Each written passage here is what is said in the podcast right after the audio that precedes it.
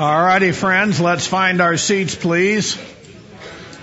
Thank you for your punctuality. As we get ready to start this final session, let's pray and ask for God's help.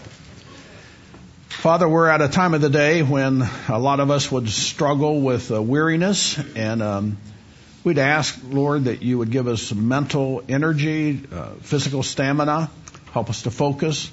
Help me to lead the session in a way that's generally beneficial and would make it easy for these dear people to listen.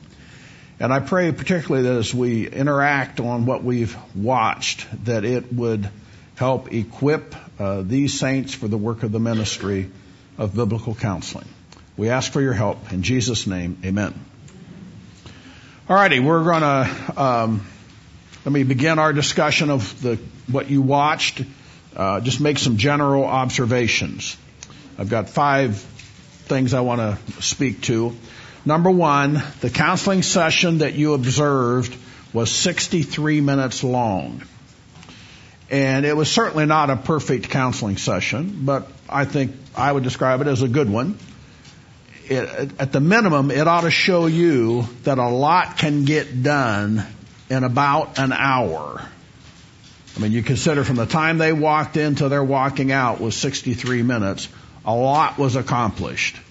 And so that should show you that if you got a plan and you work the plan, a lot can get accomplished in that time period.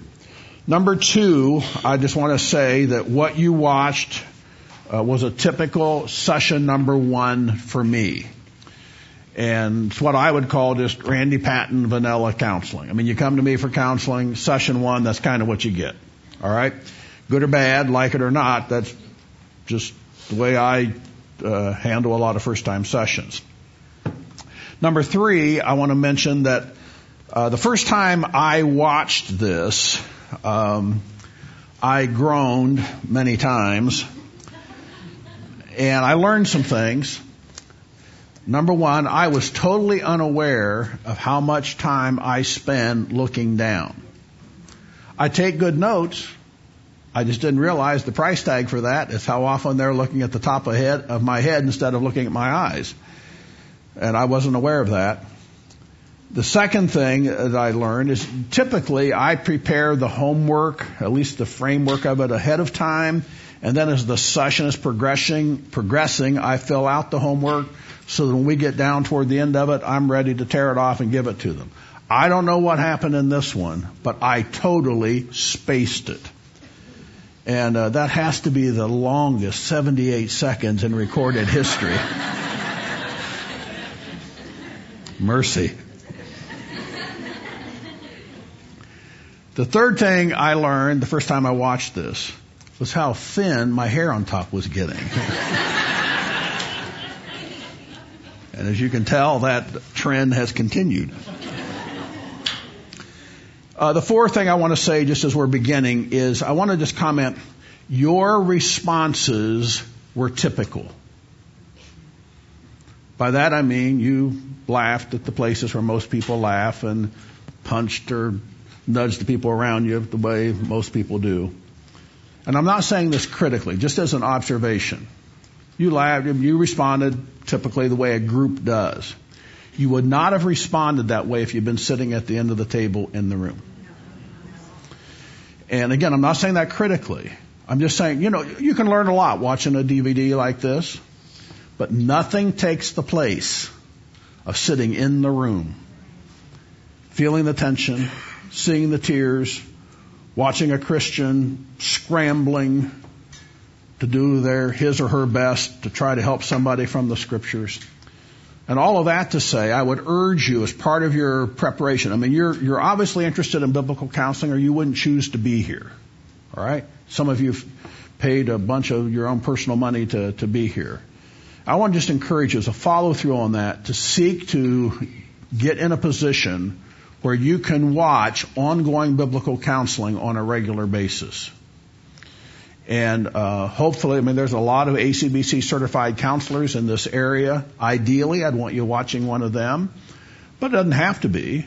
And for some of you that may have come, a few of you from the same church, and you may not have anybody in your church that's ACBC certified, I'd encourage you to work out a deal among yourselves and say, look, you be the lead counselor in one session. Let me sit in and watch you, and we'll talk about the case before the session. We'll talk about it afterwards.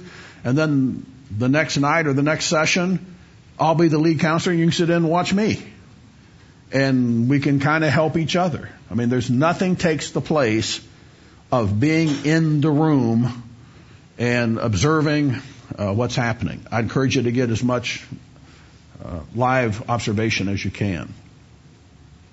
And then number 5, I want to address the question that always comes up, was this a real counseling session? And I'm going to answer it in 3 statements. First of all, it was a real session from my side of the desk. Second, it was not scripted. I did not know what they were going to say. They didn't know what I was going to ask.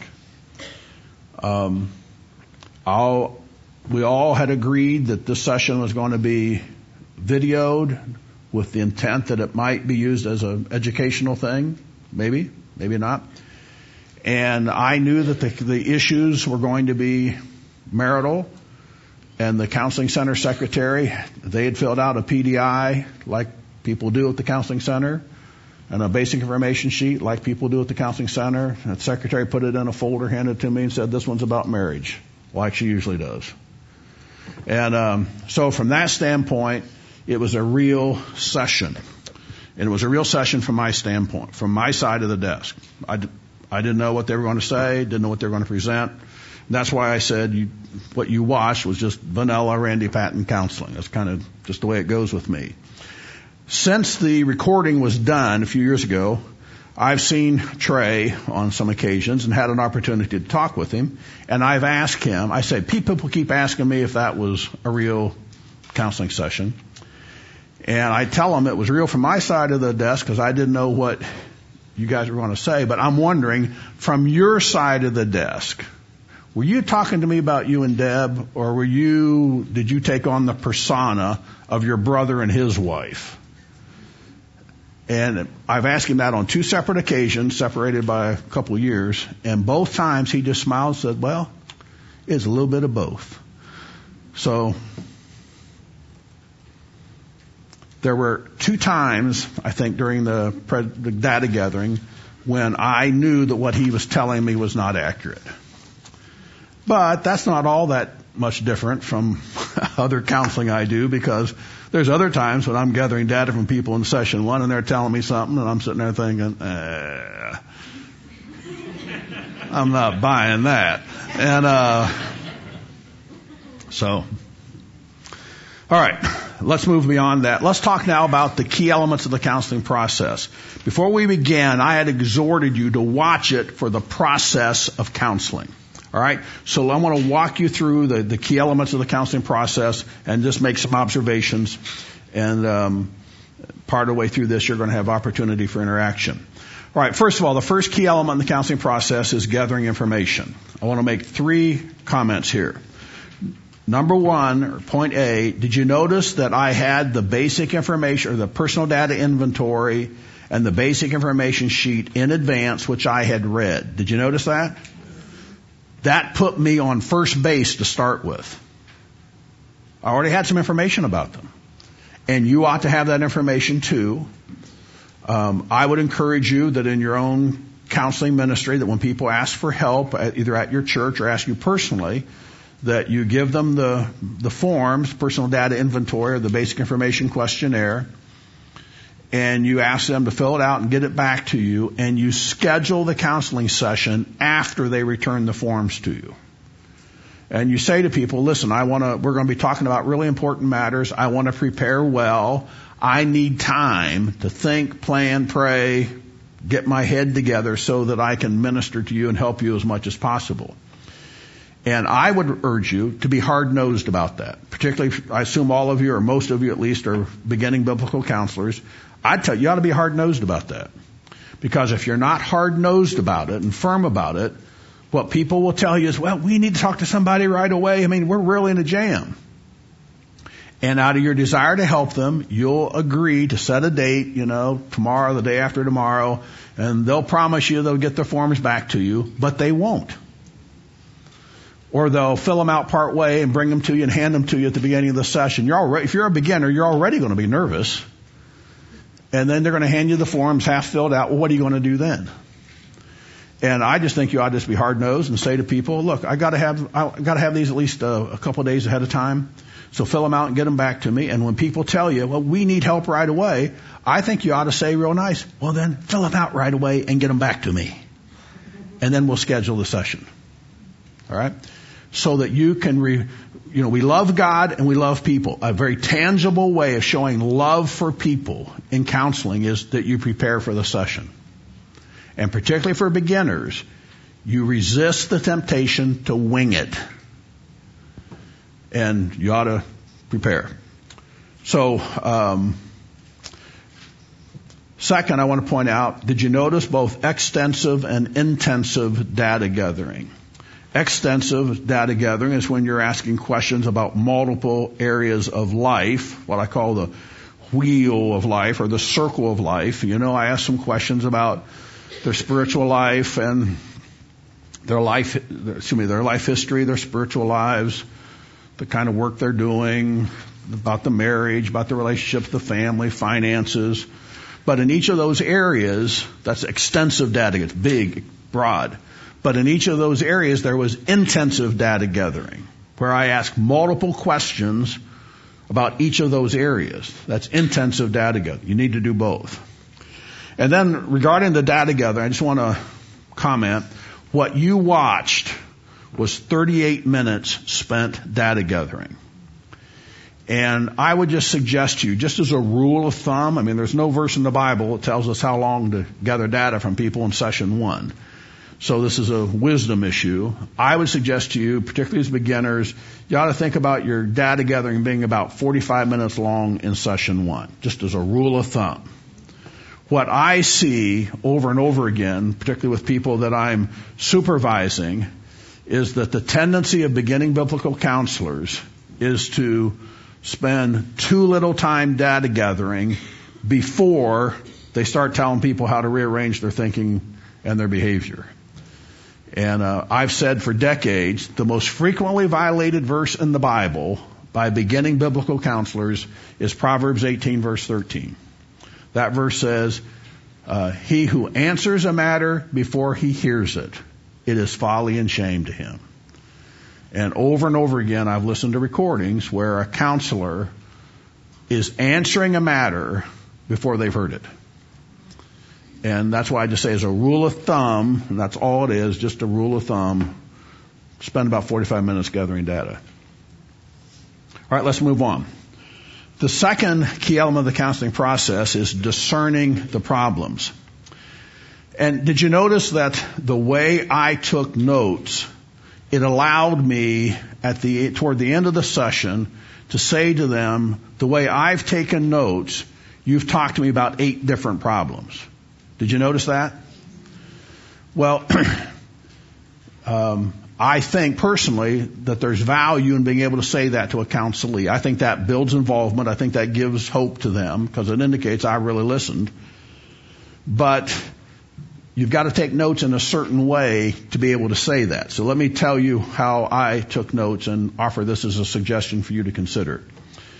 If you were to look at my notes from that session, after I had asked for the life history, and in fact, if you go back and watch the DVD, you'll see me overtly draw across my sheet, and what I wrote on it was the word issues, : underneath it, number 1. And off to the left, there's a capital T. That means Trey told me this. So I wrote it out. Underneath that, indented a little bit, there's a capital D-. Here's what Deb told me about his number 1. All right? And typically, and with dealing with couples, I would start with the husband, then go to the wife, go back and forth. With them, Trey gave me the first 2. So you get down to number 2, off to the left, there's a capital T. Then underneath that, indented a little bit, a capital D. Here's what she told me about his number two. Then number three, Deb gave me that one. And off to the left, in the margin, it's capital D. It means Deb told me this. Indented is capital T. Here's what he said about that. And so, just as we move from issue to issue, I just kept the numbering. And when I got to that point in the session, I could just go back to that part of my sheet and say, okay, well, we ended up with 8 of them. All right? Really, there's no magic about it. It's just a systematic way of doing it. I remember I was teaching, I mentioned this at another conference where I was doing this, and a lady came to me afterwards and she said, well, Randy, I said, I'll think about your idea, but I do it differently. And I said, okay, tell me how you do it. And she says, while people are talking, she says, I type. And she says, I'm just typing, taking notes. And she said, I don't pay any attention to the formatting or anything. And then after it's done, she said, I like to wait like a day and just kind of let the dust settle. And then I go back to my notes and I work my way through them and I organize it and outline it and everything so I get it all kind of put together in a good way for me. I said, okay. I said, well, if you have the time to do that, God bless you. I don't have the time to do that. With my responsibility, the schedule I have, I got to get it while they're sitting in front of me. All right? So you can be, again, there's no verse in the Bible telling us how to do this. It's a wisdom issue. Got to figure out a way that works for you. I would encourage you to think about what I've told you about how I do it, because it works. And there is value in you being able to say to the counselee, here's the number of problems we've talked about.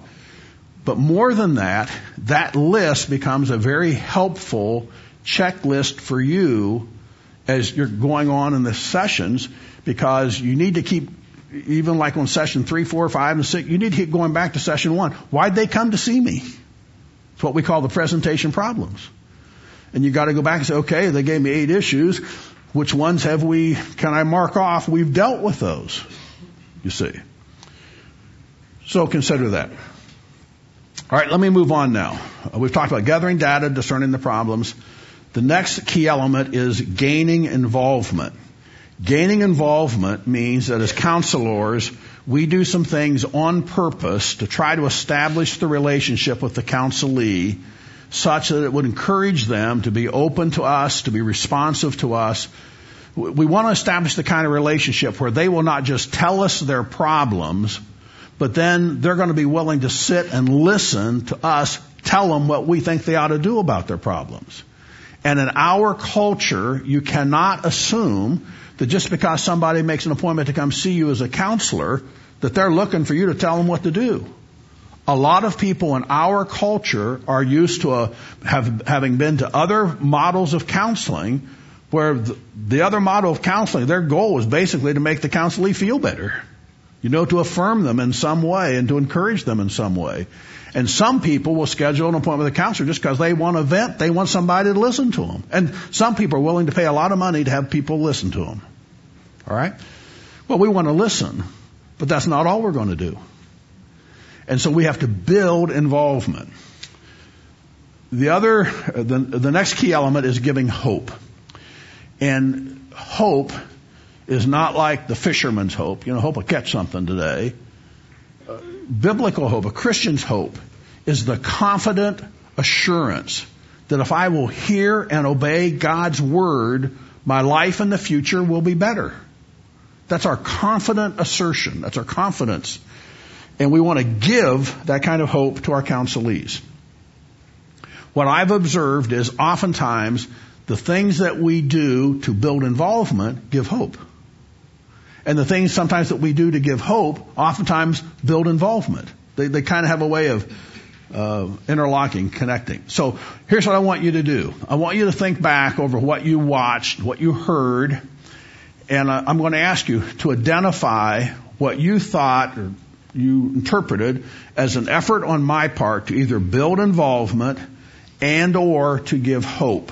And what I'm going to ask you to do is to raise your hand, and when I recognize you, then speak in a loud, clear voice, and I want to hear from several of you What are some things that you saw or you heard being done that now looking back you would say, okay, that was an attempt to build involvement, or that was an attempt to give hope? All right, who'd be first? In the back, loud, clear voice. No, like you asked them if they had a word or spirit, and help them. Okay, the emphasis on them having a learner's spirit. All right, there was another hand here somewhere. Yes, sister right there. I noticed that even in the opening prayer, you talked about their willingness to come and your hope. I think you used the word hope in your opening prayer to instill that at the beginning. Okay, the matter of the opening prayer. All right, yes, right here. You said, I think I can help you, and you said the Bible has answers. Okay, the statement that I said, I think I can help you, and the Bible has answers. Okay, let's hear one more sister, then I want to hear from some of the men. Yes? I think the idea of having a date. Started smiling at each other after that. Yeah, all right, the practical homework for change and growth plan. All right, fellas, let me hear from some of you. Yes? You said you're glad that they're here. Stated that I was glad that they were there. Okay, yep. Yes, sir? You laid out the fact that the Bible says that you need to hear out the whole matter, and that if you respond quickly, you're a whole. And so you kind of laid out the way it would go in the process. Okay. Yeah. Quoting the scripture, and I think saying, here's the plan for the session. I think that does build involvement. People, I think, respond. They knew they had an opportunity to talk and share. Yeah. Yeah, there's an opportunity for them to share. Okay, sister over here.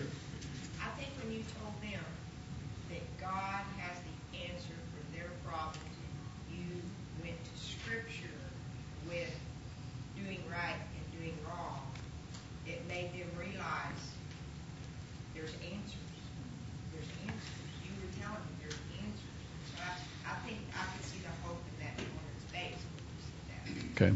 The emphasis on emphasizing the fact that the scriptures have answers, and a lot of people would say the statement I made that I know where the answers are, that gives hope and so forth.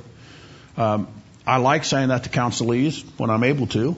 I can't always say I know where the answer is, but usually I can. I'd say to you the next time you start a counseling session, and let's just say the people give you 5 issues, and you look at the list and you think, I think right now I know where the answers to 2 of those are. One way you could build hope is by saying to your counselees, I look at this list. We've talked about 5 different problems. And I think right now, as I look at these, I think right now I know where the answers are to 2 of these. And by the time I meet you next week, I'll know where the answers are to the other 3. In other words, don't brag about stuff. Don't lie to them and say you got answers when you don't. In fact, I think a lot of times it builds more hope when you say, I don't know, but I will know. That builds involvement. Somebody's caring, enough to get involved. All right, let's hear from 2 or 3 more of you about what did you see being done to build involvement or to give hope? Sister right here. Okay, showing compassion by mentioning I'm saddened by their circumstances. Okay, yes, sir. All right, the comments about accountability and holding them accountable. 1 or 2 others. Brother in the back. Yeah, I really like the 2-hour a week. He's going to choose what they do for 2 hours. The homework assignment on the 1 date per week, alternating responsibility. By the way, I just stumbled onto that idea. Now it's been decades ago. I continue to be amazed at the positive results I get from that simple homework. It's just amazing to me. All right, anybody else? Maybe 1 or 2 more. Yes? Loud, clear voice. You showed them a lot of respect really throughout the whole process. It wasn't just like a certain part, but throughout the way you approached them, the way you addressed them. You never told them they were bad or that they were doing wrong.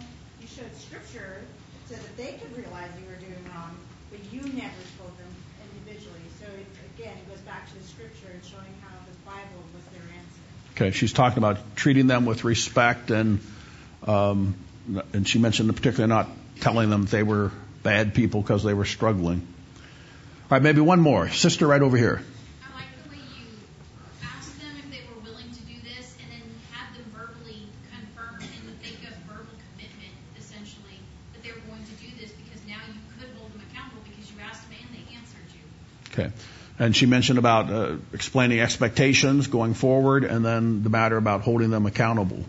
And for people that who really want change, that would be welcomed. And for a spouse who's suspicious about the level of commitment their spouse has, that would be building involvement too.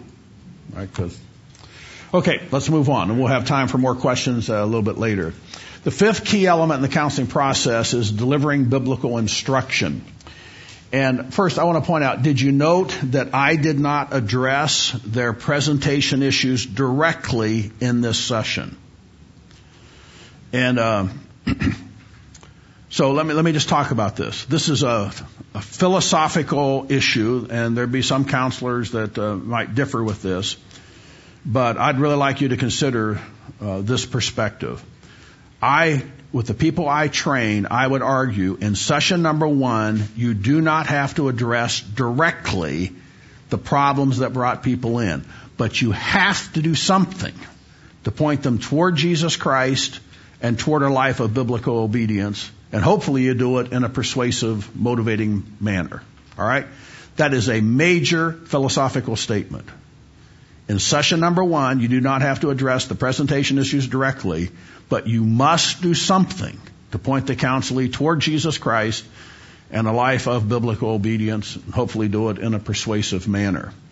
So, with the people that I supervise, a common assignment that I give them is I tell them they got to develop three ways that they could point a counselee toward Christ and toward a life of biblical obedience in session number one. And hopefully they practice it enough that they can do it persuasively. Let me tell you what my three are. Number one would be the do right, do wrong chart, which you saw being used. And I've used that for a long, long time. It just seems to click with a lot of people. Seems to be very, very helpful. But depending on how wordy I get, sometimes that takes, 10, 12, 15 minutes. And it works best if you have a whiteboard. And so sometimes you don't have 10, 12, 15 minutes, and sometimes you don't have a whiteboard. So you need something else. So my second method is I like to use Matthew 11:28-30. That's the passage where Christ says, "Come unto me, all you who labor and are heavy laden, and I will give you rest. Take my yoke upon you. Learn of me. I am gentle and lowly in heart. You will find rest for your souls." I referred to it in this one. But there are other times when I would just turn to that passage, maybe turn my Bible around, give it to them, and ask them to read it. And then I will explain that passage. And that passage has become very meaningful to me.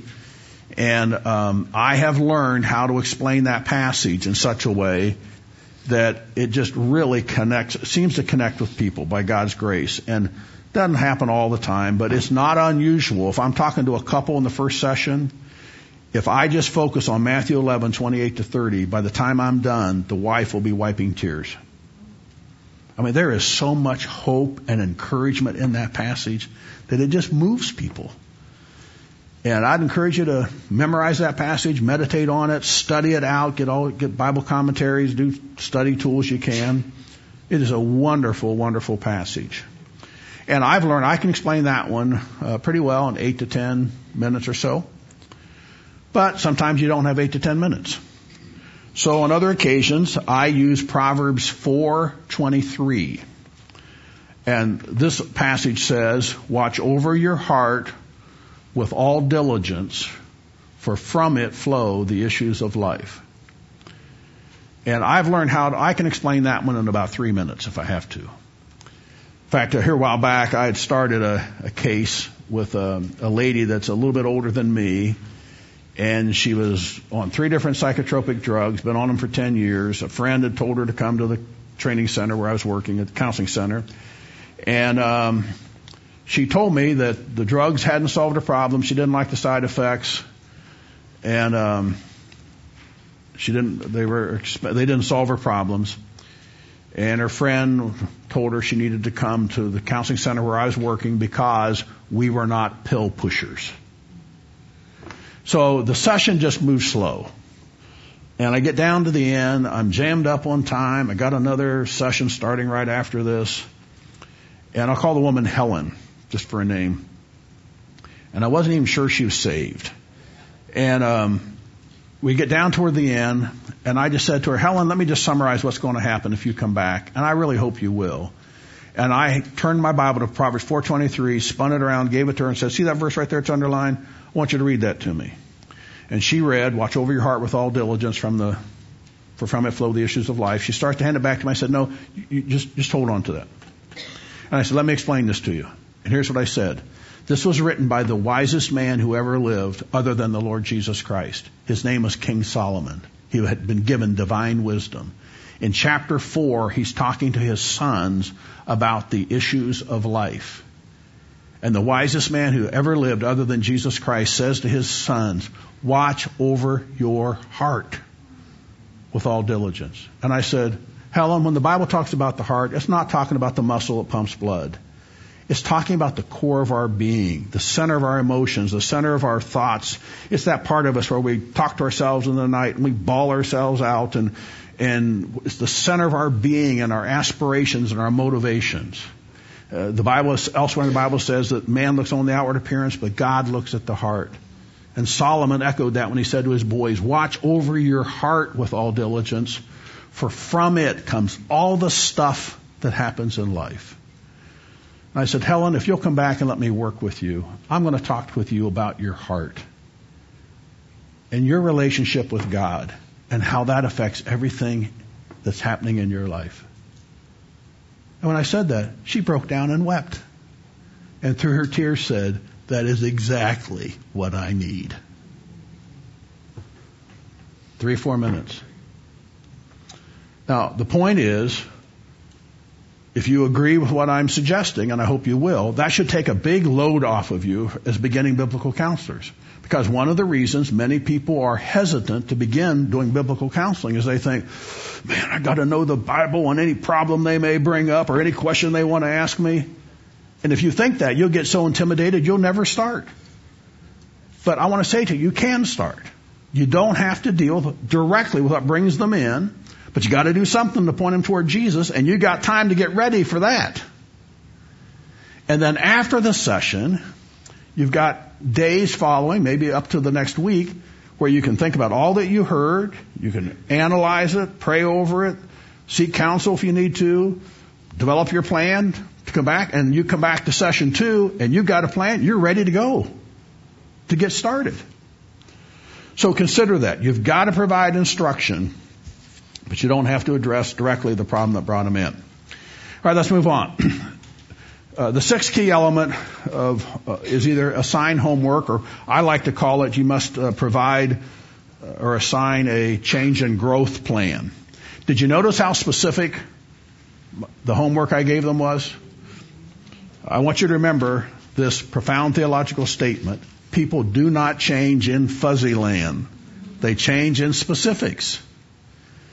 And I also wanted you to notice how the homework was used to gather information, where I asked them to keep a log of the topic of their arguments. So before we just do our general Q&A, let me just say what you watched me doing and what we just talked about, the key elements, you can do this. I mean, each of you could do this. Now, you may not be as smooth as I am after, and you won't be as smooth as you begin as you would be after you've done 100 sessions. I mean, you'll get better, but you can do this. There was no magic in it. And if you're a follower of Christ, and I assume you are, you can in some way minister the Word of God to people that are hurting. So I want to encourage you to do it. And what I'd encourage you to do, say, you may say, well, I don't have any counselees. Well, I'd say to you, when you go home, open your eyes. Open your ears. It's not like we live in a world where there's a lack of hurting people. And just engage with people. And when people pour out their hearts to you, you can just kindly say, hey, would you like to just get together and kind of follow up on some of this and talk about what the Bible says about it? And informal counseling can oftentimes lead to formal counseling. So I would encourage you to do that. Okay, I've reserved some time for questions. What I'd like you to do is raise your hand, and if you ask questions, I'd like you to ask questions about counseling methodology. I cannot answer questions about a specific case you're working on right now. All right, so we need to deal with principles of biblical counseling. And also it could be any of the other sessions that I taught or just about biblical counseling in general. But, again, I cannot answer questions about specific cases. All right, so questions? How do you introduce an observer in the room when you're counseling? All right, the question is how do you introduce an observer in the room? What I do is I just say that I'd introduce the person as my helper or as my counseling associate, counseling assistant.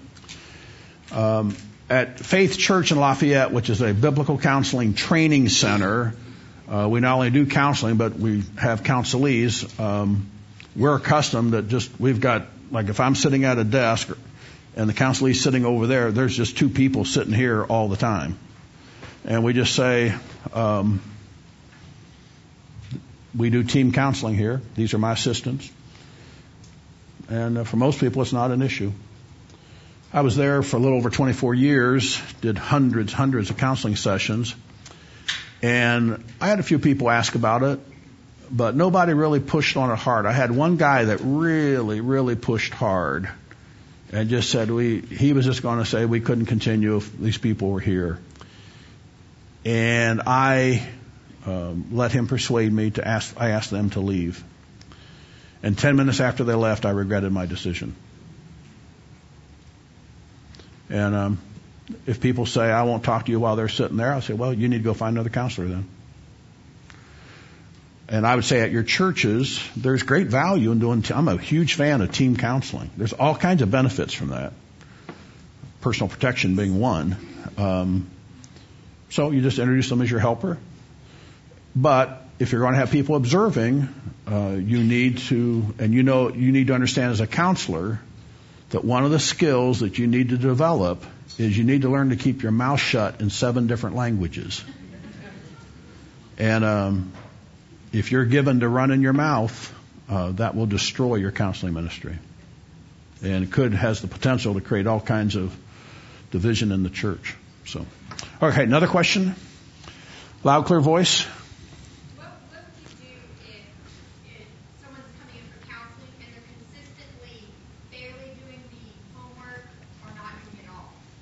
All right, the question is, how do you deal with somebody who comes for counseling, but they barely do the homework or don't do it at all? Thank you for asking that. The key principle to remember is this. A failure to do the homework becomes the subject of counseling. A failure to do homework becomes the subject of counseling. So let me play it out for you like this. People come in, session 1, you do all the key elements, you end up giving them change and growth plan, homework, and they come back for session 2, and let's just assume that for talking purposes, that only half of it's done, and the half that's done is really not done fully and completely.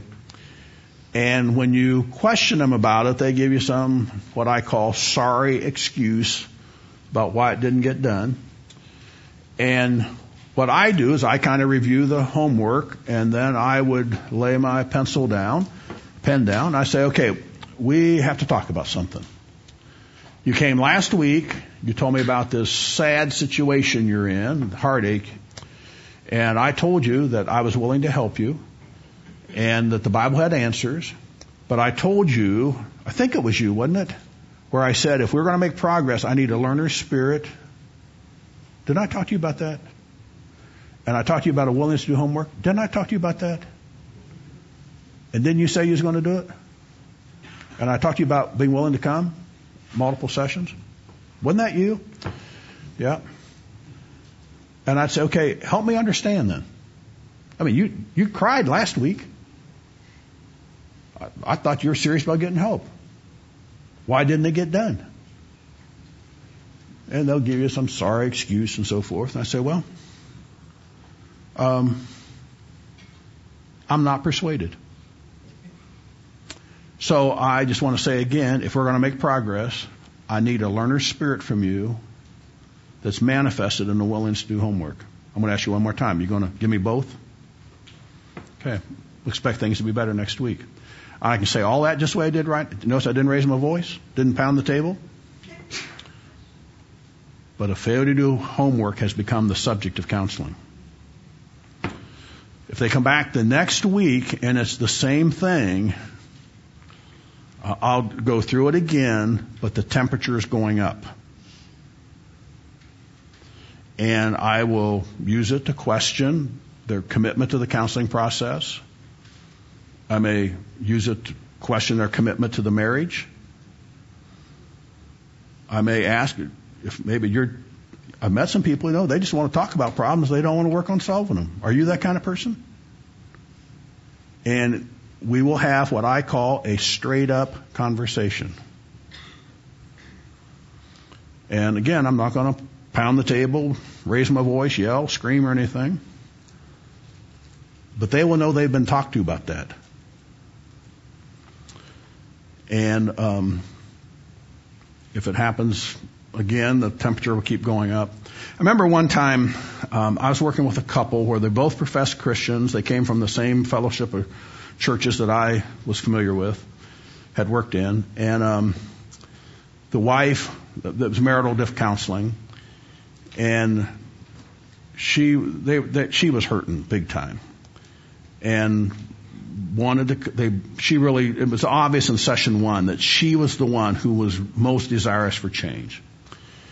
But they both agreed to do the homework and so forth. Session two comes back. She's done all the homework thoroughly. He gave me, just part of it and had some sorry excuse why some of it didn't get done. And I did what I've just modeled with you. He comes back session three, same thing. Temperature goes up and he fusses with me a little bit and gives me excuses and everything. In session four, he comes back, and it's becoming increasingly evident that the man she had reported about his struggle with sinful anger, and it's becoming evident, and he's one of those guys who talks the talk, but he's not much into walking the walk of Christianity. In session four, the homework wasn't done, and I'm having this conversation with him, and I had decided I just need to go after the idols of his heart. And I began questioning his commitment to Christ and even his faith as a Christian. And it manifested, because I told him, I said, you're responding to the homework like I'd expect a non-believer to. I said, convince me one more time that you're a Christian. And anyhow, he and I kept interacting. And while I was interacting with him, he got a little heated. And I could see out of the corner of my eye his wife starting to wipe tears.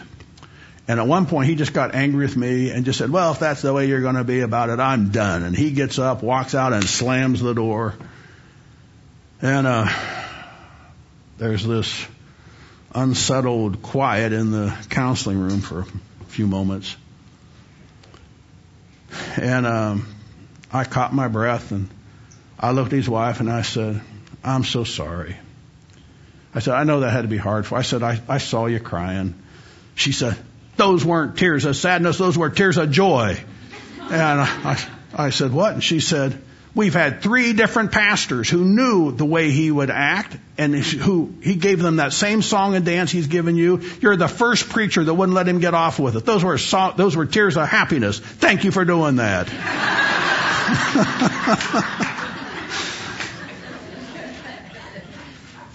One of the reasons for using homework is it, among many benefits, is it demonstrates who really wants to grow and change.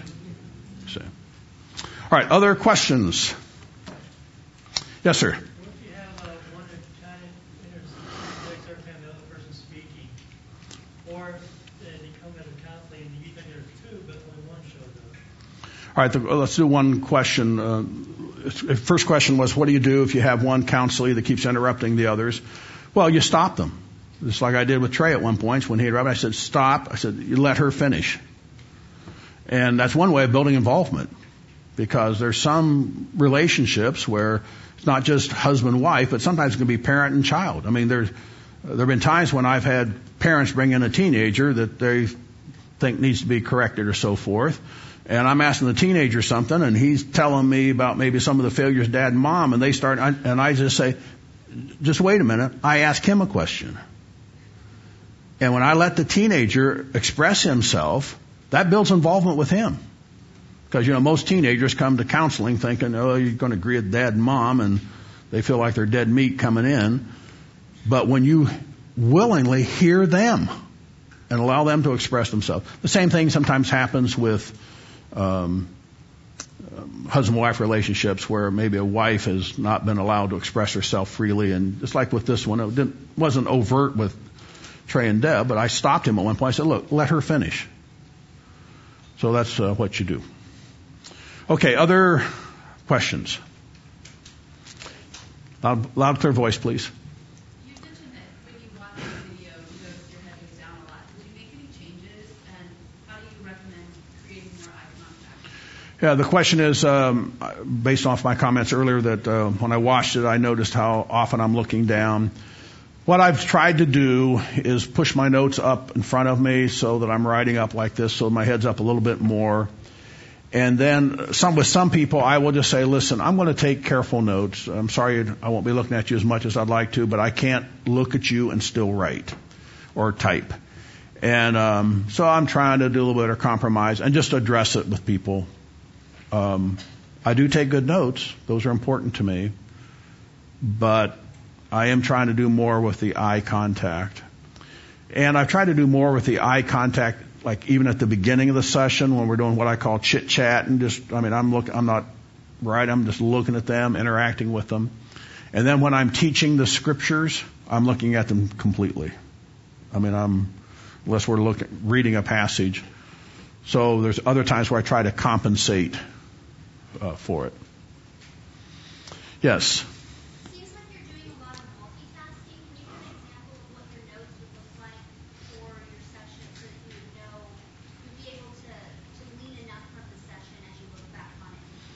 Yeah, I think the question is about how I take notes, and to maybe look at my notes. And I take the kind of notes that would help me remember the flow of the session. Sometimes I'll even record the time in the session where certain things happened. And one of the ways I've learned to take notes that I've not mentioned yet is if they say something that I think is really significant, I will write that down word for word and put quotation marks around it.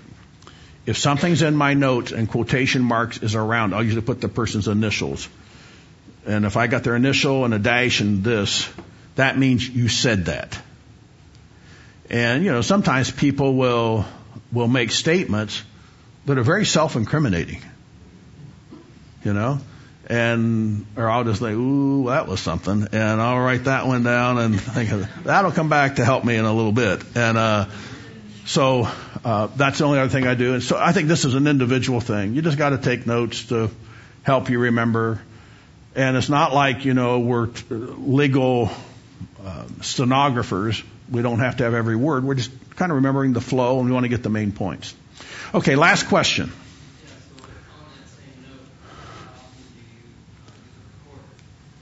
I didn't hear how often do I use a recorder? All right, the question is how often, again, taking notes, do I use a recorder? I use one very seldom.